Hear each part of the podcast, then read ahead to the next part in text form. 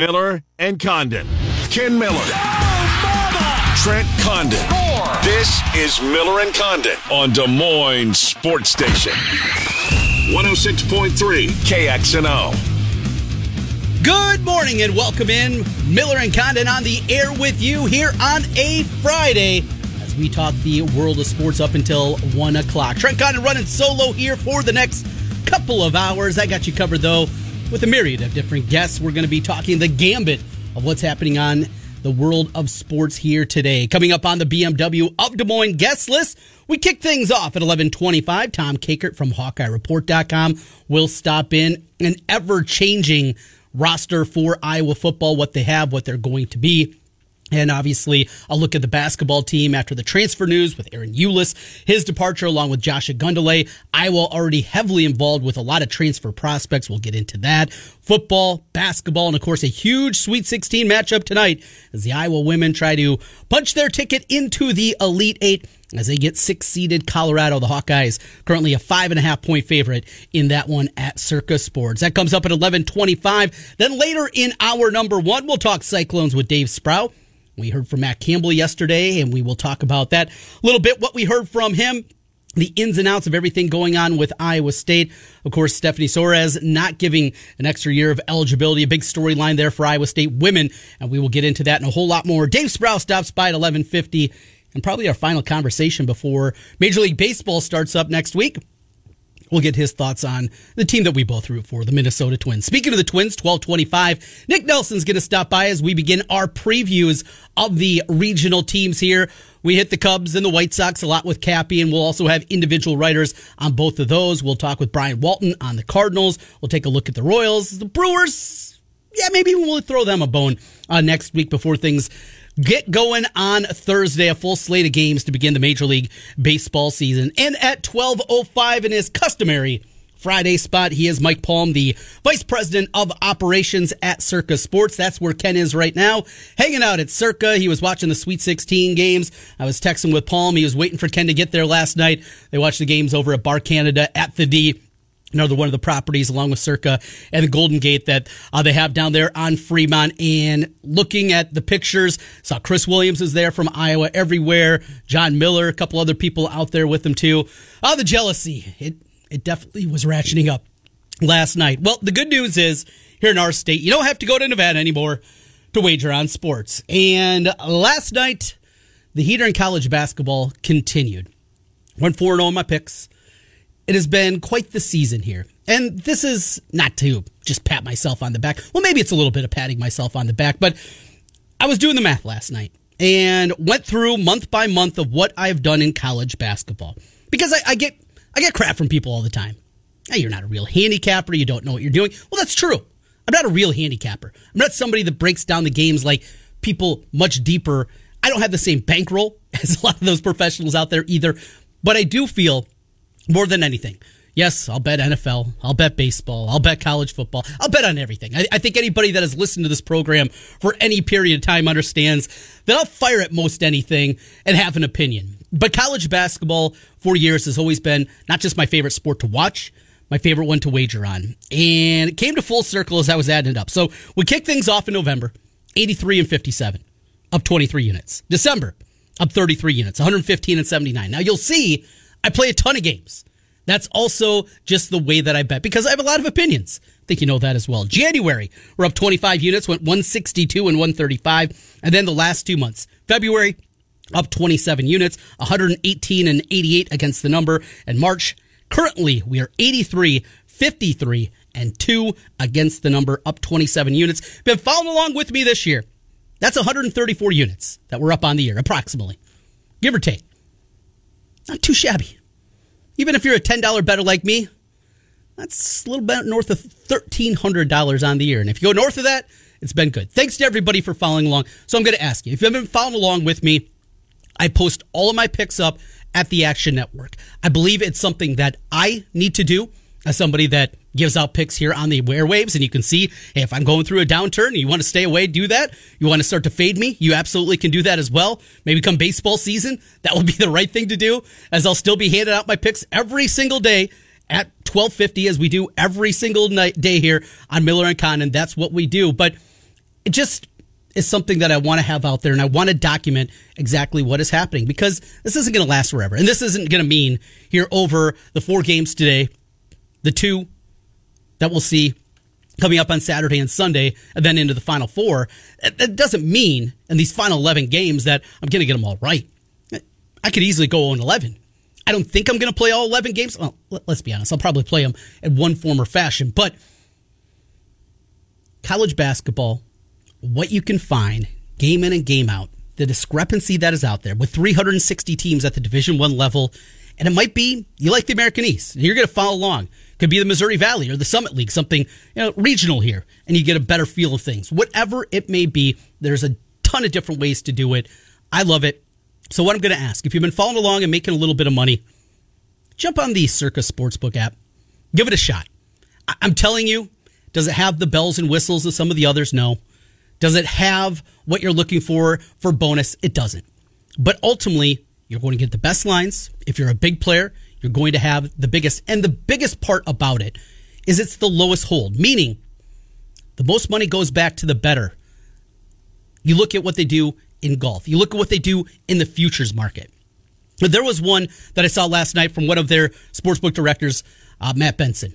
And he was talking about if you bet a future before the season and rolled it over, we hear this a lot, and we talk about this quite often. It's actually better when you get to, say, the playoffs or an NCAA tournament. If you got a long shot, it's usually better just to roll it over as opposed to betting them on the future. So, say you're putting 10 bucks down on Florida Atlantic before the tournament began and you keep rolling that bet over and you keep building it, you're going to get in the end more money. Well, not the case this year at Circa.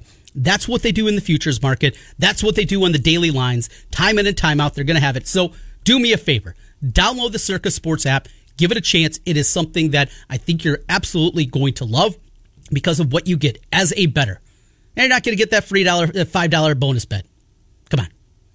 What you're going to get is the best lines, the best futures, and the lowest hold. That means more money in your account. Make your own bonus, and you can do it with Circa Sports. So that is my ask for you if you've been following along with these picks, or maybe you made a little bit of money there.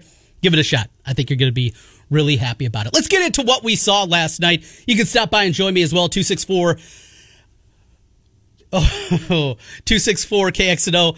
Uh, you can jump aboard here with us here today. Had a little brain fart there. So, kick things off in what has to be the game of the tournament. And then, less than two hours later, the game of the tournament happened again. So, kick things off with Michigan State K State. We get our first overtime game. K State for a while looked like maybe they were going to pull away. The play, obviously, of Markquis Nowell. An NCAA tournament record 19 assists, 20 points. There was a couple of points in the game, though, where he was forcing and he was chucking. He had the ankle injury. He comes back to go back home. Like this guy, he went down to Little Rock. That's where he got his opportunity, being listed at five foot eight. And if you're listed at five foot eight, more times than not, I'll tell you, he's a short guy, probably not five foot eight. Now, unfortunately for me, I, I never got listed at five foot eight, five seven in your program in the North Iowa Conference back in the day. And if you're at that height, maybe you stretch it just a little bit more. He didn't have big opportunities because of that. And it goes down to Little Rock, and he's a good player. And it's the summer. He's looking for a home. And K State brings in Jerome Tang, and he's looking for players. And what a perfect marriage this has been. When he left New York, and he went down to Little Rock, in his wildest dreams, did he ever think he was going to have an opportunity as a collegiate player to play at Madison Square Garden? Of course, you got the tournaments in November. You know, saw Iowa play Duke this year. You have those. Little Rock, they're not being, being selected for those games. And even when you go to K State, yes, you have belief in yourself. But for all the circumstances to happen in the way that they did, for him to have that opportunity to go back home, and also how many times we see that narrative out there, and the guys struggle. Not the case last night for Nowell. I just an absolutely incredible. And the alley as he's looking over at Jerome Tang, he's talking to his coach. Looks like Tang's telling him to do one thing. He's like, nah, I got this. And then the throw to alley and the reverse jam by Johnson. Just a thing of beauty. Michigan State had responses. Michigan State had opportunities. Hauser went slow and went cold there after being so hot through most of the game. Had three or four misses there down the stretch of regulation that could open up the lead a little bit more for Michigan State or give them the lead back. It was a back and forth affair. We got exactly what we wanted. Big 10 versus Big 12, and the Big 12 punches their ticket into the Elite Eight. Game two, Arkansas, UConn. Woof. Arkansas. They played their national championship game. It happened here in Des Moines last Saturday. That was a team that was not ready. That was a team that was absolutely blitzed in a team that they faced in UConn that I have told you throughout the course of this year. Connecticut, when they are right, they're the best team in the country. It's not Alabama. Remember, these two teams played earlier this year. UConn beat it by 13. It's not Houston. When everything is clicking, when everything is going at its top level, Connecticut is the best team in the country. And you can have questions about Hurley, and there's plenty of that. Late game situations, there's been plenty of questions about him. This is a team that had a rough patch. Lost six out of eight. A lot of people jumped off the bandwagon. I told you then it was the perfect time to jump aboard with futures, and now you feel like you're in pretty good shape of what we're going to get then on Saturday with that UConn Gonzaga matchup. Whew, that's going to be good. We'll talk about that here a little bit later on today. Game three. I've been fading Tennessee from the beginning against Louisiana. Not only did I have a ticket on the Raging Cajuns, I had them on the money line. I was heavily invested there. It was one of my top picks. Now, I got the win, obviously, in the cover with Louisiana. Didn't get the victory, though, of course, on the money line. And then game two against Duke, I was all over the Dukies. And what a bad read that was. It was a man's man team in Tennessee that went up there and they beat up the young kids. Here, Florida Atlantic. Not the most veteran team, though a team that has played a lot of basketball together. We're not talking about a bunch of seniors. We're not talking about fifth and sixth year guys on this Florida Atlantic team but they've been together for a couple of years. Dusty May has done one of the most remarkable jobs in college basketball of what he has built this thing into, and they go into the Elite Eight now feeling really good. They finally got hot. Here's the thing about Florida Atlantic. If you haven't seen much of the Owls this season, and if you watch them during the tournament, you kind of say, eh, they're all right. And the Memphis game, hey, if the referees get the call right in game one against Memphis, Memphis had the ball, they were trying to call timeout. Multiple players on the floor were trying to call timeout. Florida Atlantic loses that game. We know what happens then later. Of course, Purdue gets knocked off, and, and here it sets up. They get a win against Fairleigh Dickinson, a win against a Tennessee team that loses its best player and was bad offensively even before that. And I just felt like the magic had to run out at some point. That's why I was all about Atlantic last night. Great win for them, and they are absolutely, absolutely have a shot of knocking off K State and punching their ticket into the Final Four. As improbable of a team. You know, you think back and we think of the runs early on from Gonzaga and what they were able to do. You see those teams that make the run. George Mason getting in there. They had a Hall of Fame coach in Jim Larrañaga and what they did. VCU coming from the first four, ending up in the final four. We've seen these stories before. This one, those were programs at least that had some kind of merit. Florida Atlantic, they made the tournament. Florida Atlantic only been a program since 88. This is different. And not just that, this is not some kind of Cinderella run. They're good. And they have not shot the ball well. And if they start hitting, and you saw that in the second half when they went on that 15 2 run, when they start hitting a couple of shots, Florida Atlantic not only can be a team that can win another game, we could see them on a Monday night playing for a championship. I don't think it's crazy. That's how good Florida Atlantic is. And then we wrap it up after we had the best game of the tournament, the first overtime game of the tournament with Michigan State, K State. Then we go to Gonzaga, UCLA. First half, all UCLA. It was a dominating performance. Thought they're going to run away and hide. Here comes Gonzaga. And they, first, they got right back into it. After being down at the half, they're down by 13. I think it got to 15 at one point early on. Gonzaga got it back to 8. All right, here we go. Ball game on. And after, I think it was Jaquez hit a shot, they went 0 of 11 from the floor over the next six minutes. 0 of 11 from the floor. Gonzaga takes the lead. Looks like they're in cruise control. UCLA comes back, takes the lead, and then we get the shot at the end. An unbelievable Strawther hitting that three. Step in three. It's the Jay Wright play. How they won a national championship with Jenkins a couple of years back. Something that everybody uses. We talked about it when Iowa came back to beat Michigan State. How did they force overtime? The exact same play. It is a great play. It is well designed. It works incredibly well. It is difficult to defend. That's something that we're we're going to have to see if teams are going to do some different things out there trying to defend what teams do on that final play. It is incredibly difficult. Well run, hits the three, and ultimately the three point victory for Gonzaga as they move on to the Elite Eight. I don't know. I know there was a blowout in there. I don't know if you're going to find a better night of Sweet 16 games. Historically, looking back upon things, I don't know if you're going to see a whole lot better than what we saw. And we're not going to get it tonight. Let's be honest. San Diego State, Alabama kicks things off at 5:30. Miami, Houston, another number one seed against a five. Princeton against Creighton. I sm- smell a blowout happening in that one. Xavier, Texas, we'll see. Texas is playing so well right now.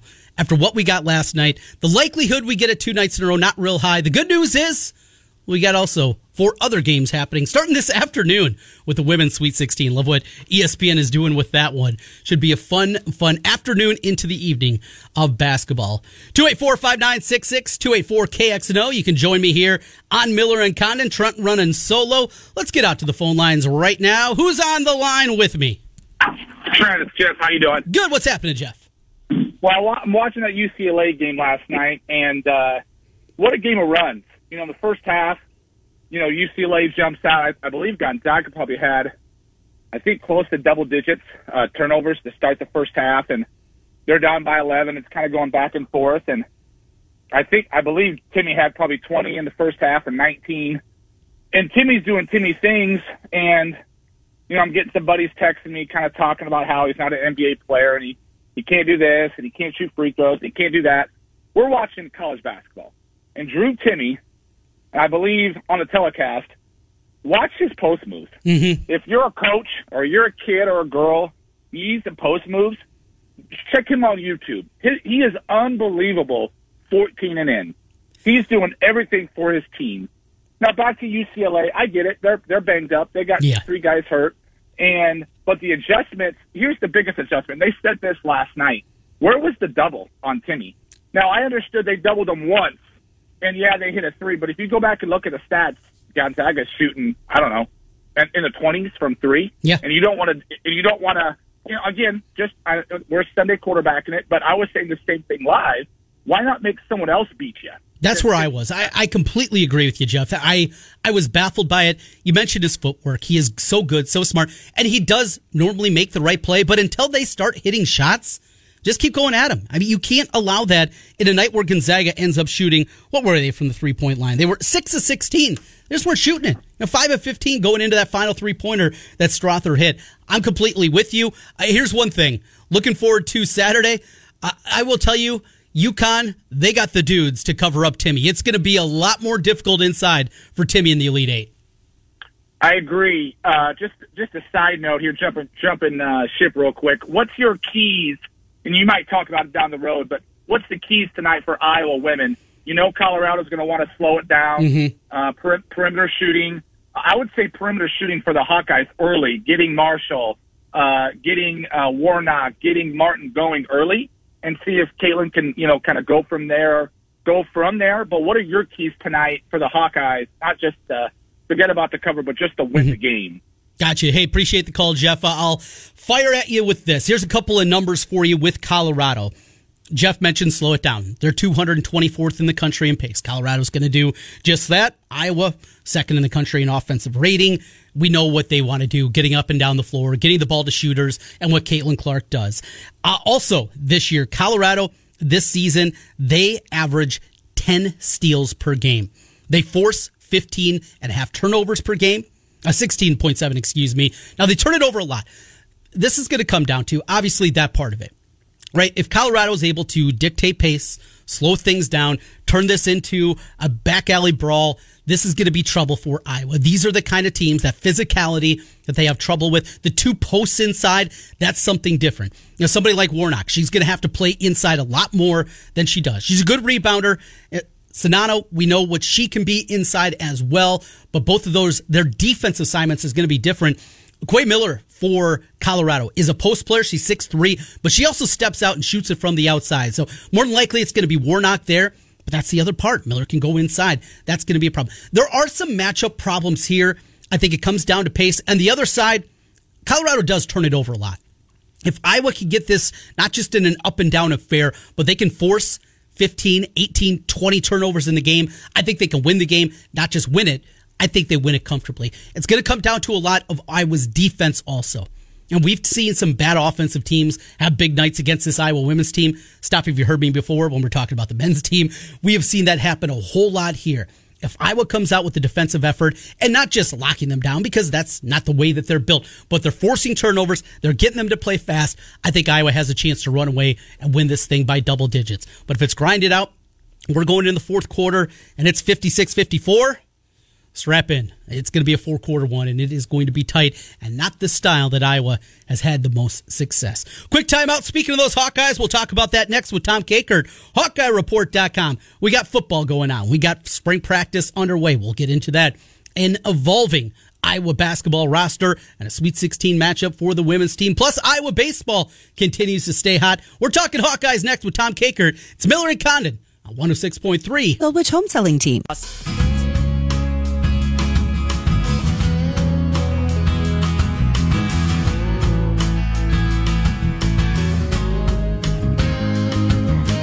You through on a Friday. It's Miller and Condon, 106.3 KXNO. Trent Condon, so low today, but well, you don't have to listen to me ramble on to myself anymore. Don't worry about that. No, we got a slew of great guests coming up your way, including a Friday staple. He is Tom Kakert from HawkeyeReport.com, and he joins us right now. Tom, as always, appreciate the time. It wouldn't be a Friday without talking Hawkeyes with you. How are things over in the Quad Cities? Things are things are good. We're going to get some snow. Uh, maybe hopefully the last dose of snow here tonight and tomorrow. So um, that would be nice if we get rid of uh, no more snow. I'm right there, ready for that. Uh, got the shorts out. We're ready to go. At least enjoy the 50 degree weather while it's here until it departs for a day or two. Tom, the team, the women's basketball team, is out in Seattle. I believe what I was the closest team out there, 1,500 miles away. Is was this the right move by the women's committee deciding to go? I understand the theory behind it, right? Instead of having just four teams go to four different regions for the Sweet 16 and on to the Elite Eight, instead we're going to send double that number and more fan bases. But an outpost like Seattle, not an easy place. There aren't a ton of teams in that neck of the woods. It's not drivable. Did they make at least the right choice as it pertains to where they put this thing? I would have rather had kind of two more centrally located kind of you know maybe a Denver and Indianapolis or something like that you know as two places to to hold it so that way you're not just so Seattle I mean if you haven't been to Seattle beautiful place mm-hmm. just it's a long long way to get there right. uh you know I've covered the I covered the double A games up there with Iowa and it's it's a haul to get up there but um having said that it is kind of a hotbed of women's basketball up there. Mm. They really support the Seattle uh, WNBA team really strongly with you know Sue Bird being on that team forever and Breanna Stewart and everybody. So they have they have a, a really strong following for women's basketball. So that is my guess why they put it out there because they know that that place is probably going to draw. Although Kyle said, uh, Kyle Huseman, who's out there covering it for us, said that they are they're getting close to the point where they're going to open the upper deck for the games uh, tonight, which tells me they didn't sell as many tickets as maybe they thought they were uh, going to. And again, that's a function of it's a long way from Louisville and mm-hmm. Ole Miss and Iowa and, and, and even from Colorado. I mean, it's it's a far away from there too. So uh, I'm looking forward here. 2024, it'll be in Albany, New York and Portland, Oregon. Alabama, Birmingham for 2025 in Spokane. They love the Northwest. And then they wrap it up with Fort Worth, at least something in the middle of the country, and Sacramento. I don't know, just some odd choices it feels like here. But you brought up one I didn't even think about with the Sue Bird angle and, and remembering how well that that team has been uh, supported out there with the Seattle Storm of the WNBA. I, I guess I get it a little bit. I just, I got to see it, I guess, before I'm going to wrap my arms around it. Yeah, I, I like the concept because I think then you can draw more crowds um, just by having more more people there, and they're probably saving some money. Let's be honest, sure. they're probably saving some bucks, uh, not having to rent out uh, four facilities, just having two that they're dealing with, and they're going to be in those buildings anyway. Uh, so I, I get it, but it just, you know, it it just always seems like they're going to shortchange the women's tournament. Mm-hmm just they just are. But I think it's evolving. Uh, this has been by far the most entertaining uh, women's NCAA tournament in my lifetime. because I can just remember when it's always been, you know, for years and years, it was just chalk. There was never any upsets, and it was always the top two or three seeds always made it to the Elite Eight. And you just look at what's happening with Iowa's regional, where it's you know Iowa's the only one of the low seeds that's made it uh, made it to the second weekend. They did, and it's crazy. They are the betting favorite looking at uh, the yeah. future odds out there to get to the Final Four. They're minus money, in fact, to win the next two games and get there. But let's start with tonight. Have to win that one to get to the Elite Eight, and let's kick things off with this Colorado team Talked about it earlier. They're 224th in the country in pace. It took me a while, Tom, but uh, I think it was maybe Sunday night or Monday. No, it was Monday night after the game. Trying to find women's analytical numbers a little bit more difficult than it is just hopping on KenPom or Bart, Torvik on the men's side of things. But I, I was uh, finally able to do it. That jumped off. Obviously, the pace that they play. A couple other things uh, there. They force almost 17 turnovers a game. They also turn it over themselves quite a bit here. But what's your game plan? How, how do you scheme? How does Iowa win this game?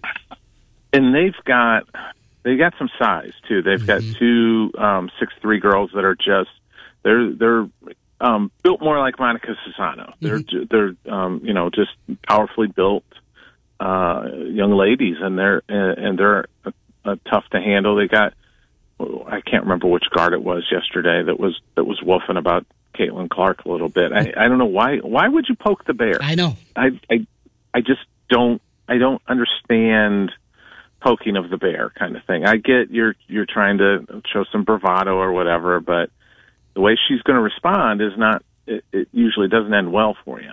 So I, I just don't. I don't know why they keep doing that. Um, you know, that, that goes back to like Southeast Louisiana. They were were pretty good too. And and then you had the comments from uh, the Georgia coach after the game that her girl was the best player on the floor, mm-hmm. and it's like, where are you guys getting these things from? But um, yeah, I I just think I was always going to be able to score enough, uh, and, and I'm just not sold that uh, this Colorado team can can score uh, enough points to be able to um, be able to to beat Iowa and then you know we'll see who they end up with. The Ole Miss knocked off um, Stanford, and and uh, that Louisville team's got a lot of. Uh, I know the the faces are different, but the program itself has got a lot of success behind it in recent years.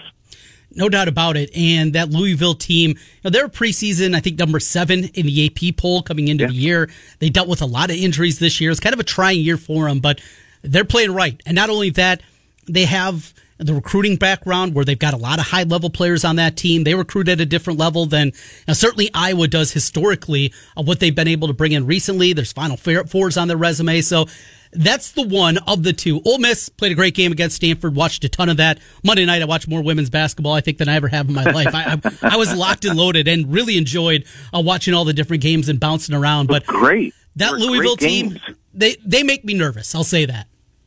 Yeah, yeah. I Hey, it's Kaley Cuoco for Priceline. Ready to go to your happy place for a happy price? Well, why didn't you say so? Just download the Priceline app right now and save up to 60% on hotels. So, whether it's Cousin Kevin's Kazoo concert in Kansas City, go Kevin, or Becky's Bachelorette Bash in Bermuda, you never have to miss a trip ever again. So, download the Priceline app today. Your savings are waiting.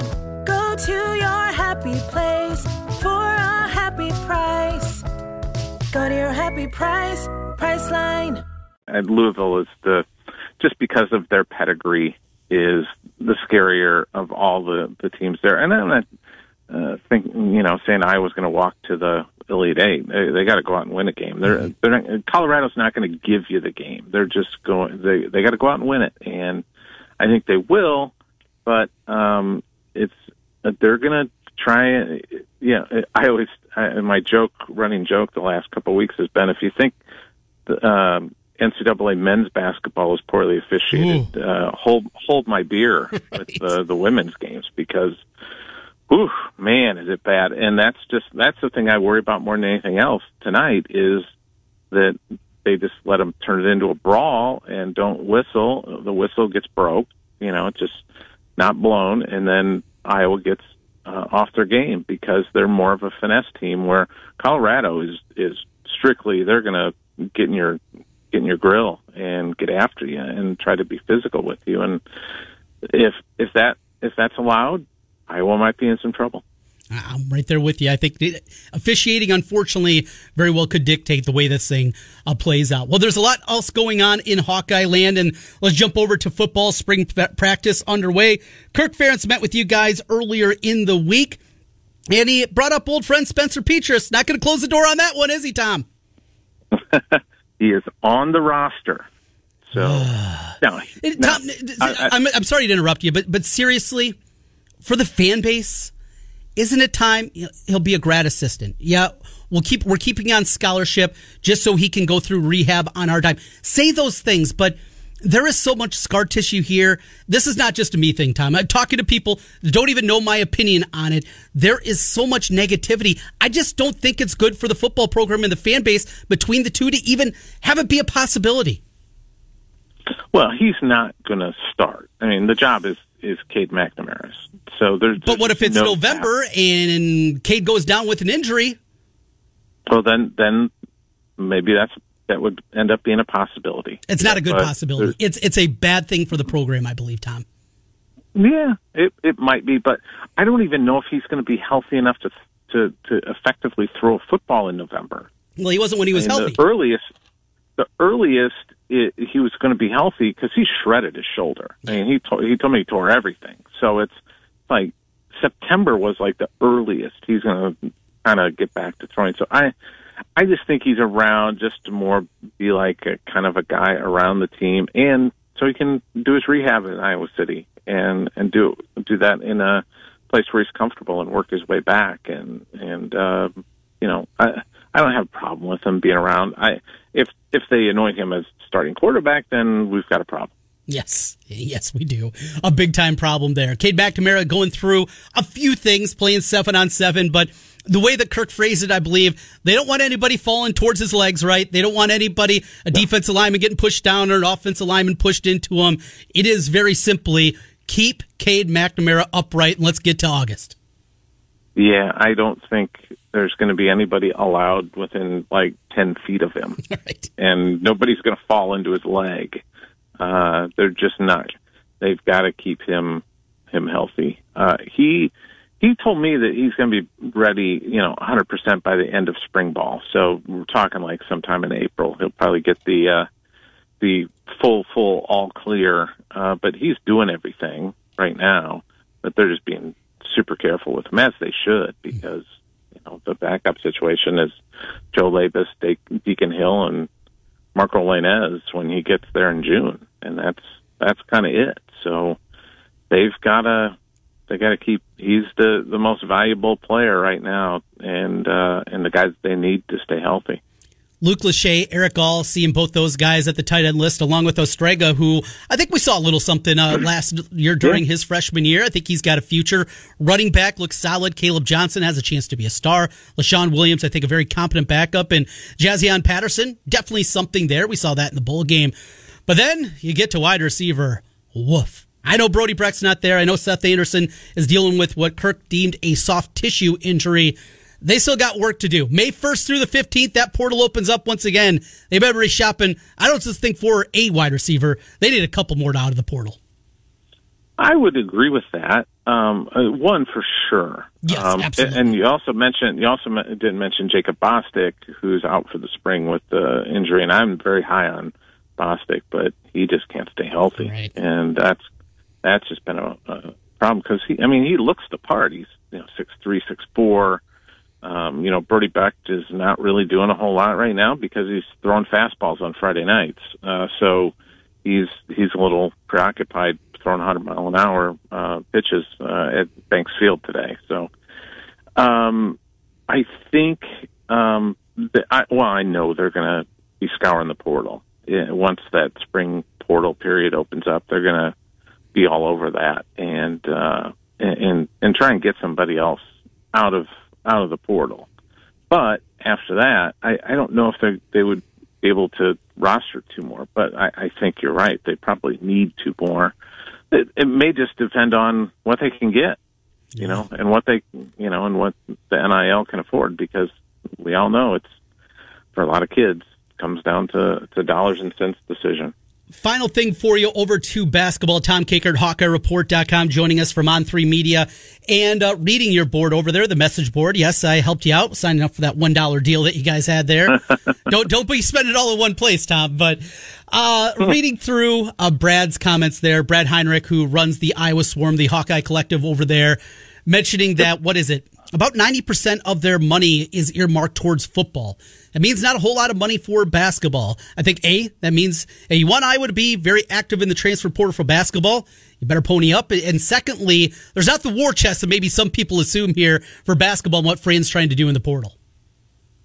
Yeah, and and and I will emphasize this uh, that that people who are interested can make designated Yep. basketball only pledges gifts uh, to the collective, and, and I know they're trying uh, to land one of those, uh, and and might be getting close on something. We'll we'll see if they're able to to get it nailed down, but it it would be significant, um, you know, because I think Fran probably needs, I- and I, I think Brad has said this, that they need about a million bucks a year for um, to cover the entire roster. And Fran has also been pretty emphatic that he wants to take care of his own guys, his, guys first. And, and I'm not talking about like his sons. I'm just talking about the guys on his team, the guys that are currently there. He doesn't want to bring in some guy and give them X number of dollars and then only give the guys who've been there blood, sweat, and tears for three years get Y,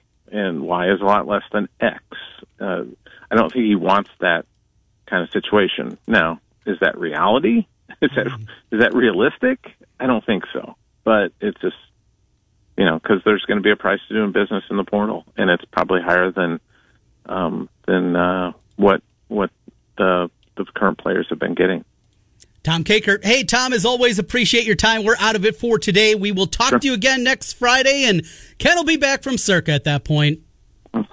Yeah, we don't like Ken. No, not right Don't now. like him. yeah, he's on a crap Nope. list. He's on a crap list. Yep. we'll see you, Tom. Okay, bye bye. Tom Kakert, HawkeyeReport.com, part of On3 Media, our Friday conversations with Tom. We go over to the Cyclones next. Dave Sprau's going to stop by. Matt Campbell met with the media, some thoughts on that, what we learned, what we're looking to learn in spring football. Speaking of that transfer portal, Iowa State heavily involved on the men's basketball side. All that and a whole lot more when we come back. It's Miller and Condon on 106.3.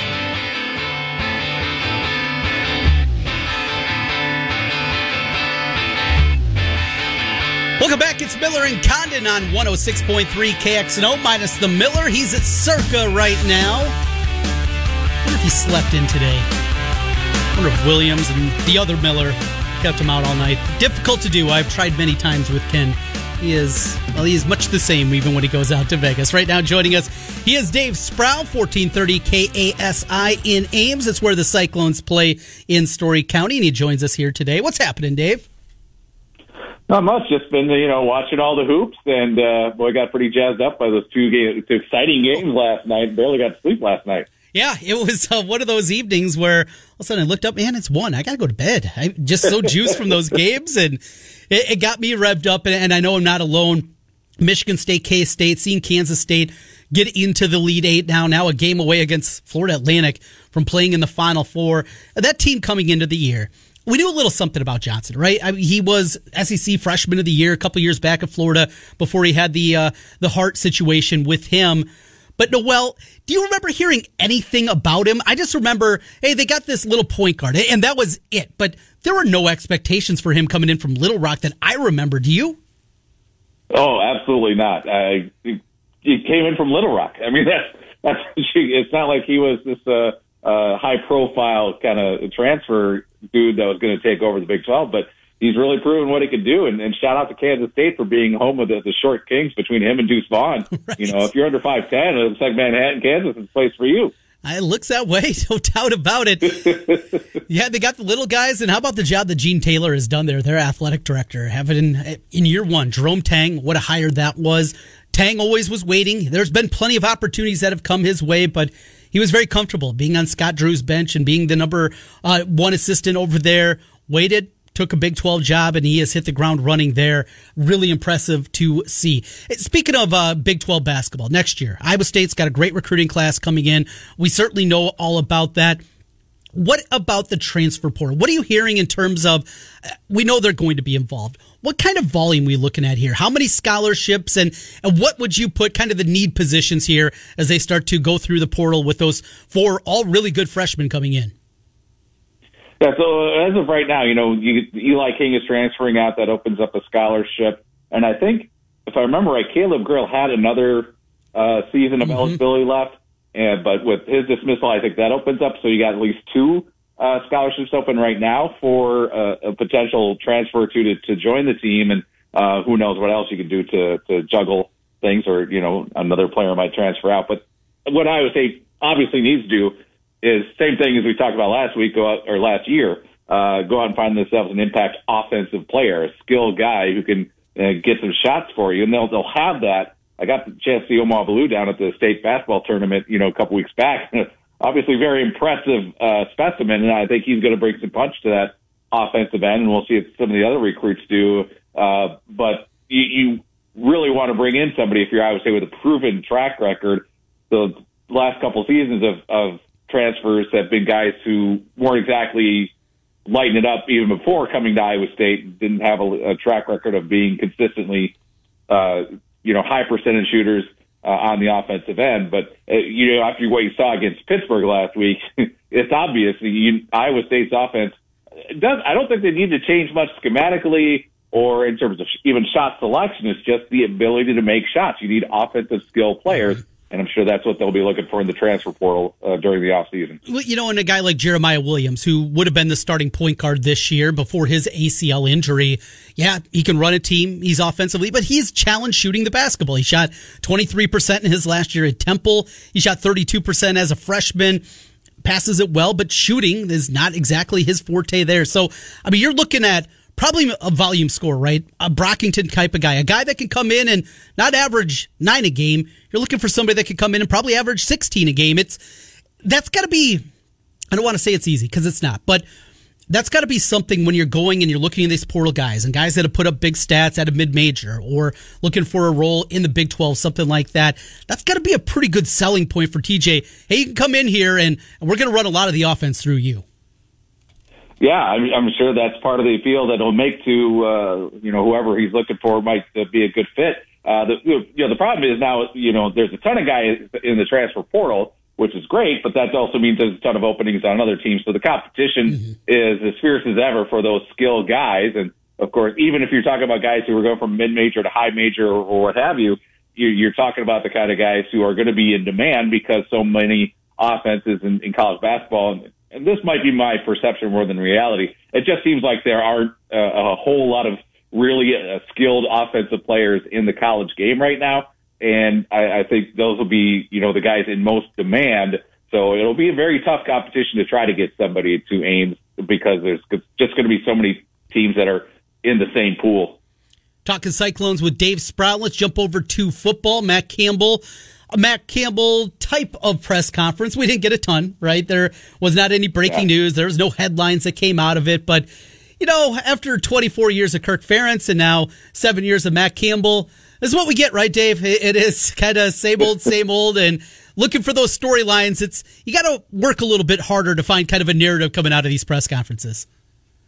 Yeah, I I think of Matt Campbell's ability to get kind of washed up into his own vernacular is getting better and better each season. And he talks more in, in circles. He talks about, you know, the process and mm-hmm. things like that have become cliches. And he's talking about, you know, the hows and whys and things. And I'm, I'm just, my head is spinning. Like, is he actually saying anything here? But he, he does, you know, he's a, not the kind of coach who wants to give too much away. He was fairly open about some of the injury situations uh, and, and talking about how guys like Jirehl Brock, Partavius Norton are going to be limited. And that in a way with Brock at the very least, it sounds like it's actually an improvement over what we'd heard about a month ago when he gave his, his signing day press conference. And it sounded like Brock probably wasn't going to participate at all in, in any, you know, kind of physical on field stuff for, uh, the spring. But guys like Brock Norton, uh, Isaiah Lee on the defensive line, uh, the tight end Deshaun Hanika, guys like that, and a couple other guys they're going to be able to participate at least somewhat. He said these guys will be limited, but there's nobody who is just going to have to, at least to start, to just sit out the entire spring, which is a good place for Iowa State to be considering the way injuries kind of racked up last season.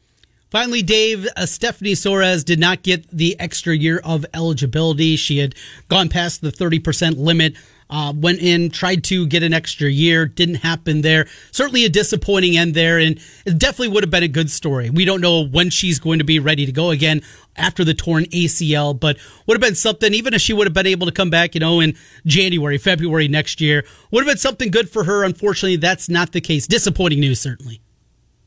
Yeah, it, it's very unfortunate uh, in the sense that you know she her her one shot basically at playing at the highest level of college basketball was cut short by an injury. Unfortunately, that injury happened deep enough in the season where your odds of getting a waiver aren't very good. You add to that, she had, she had already played four years, even though that was at the NAIA level. I think that probably worked against her as, as well in terms of getting the the waiver. And so on the one hand, you know, the NCAA it's a it's a bureaucratic administration and they're sticking to their bureaucratic rules and all that. And I I see why they want to do that because you don't want to kind of reset a, a precedent in a case like this. But at the same time, you're you're kind of pushing out or at least taking away the option of a, a college player getting that full college experience and somebody who would be a great story to have in the college basketball realm. Uh, and, and now you're denying that opportunity. And that's very unfortunate, I think, for the game as a whole, not because Stephanie Soares is so great, but just the opportunity to give another player another opportunity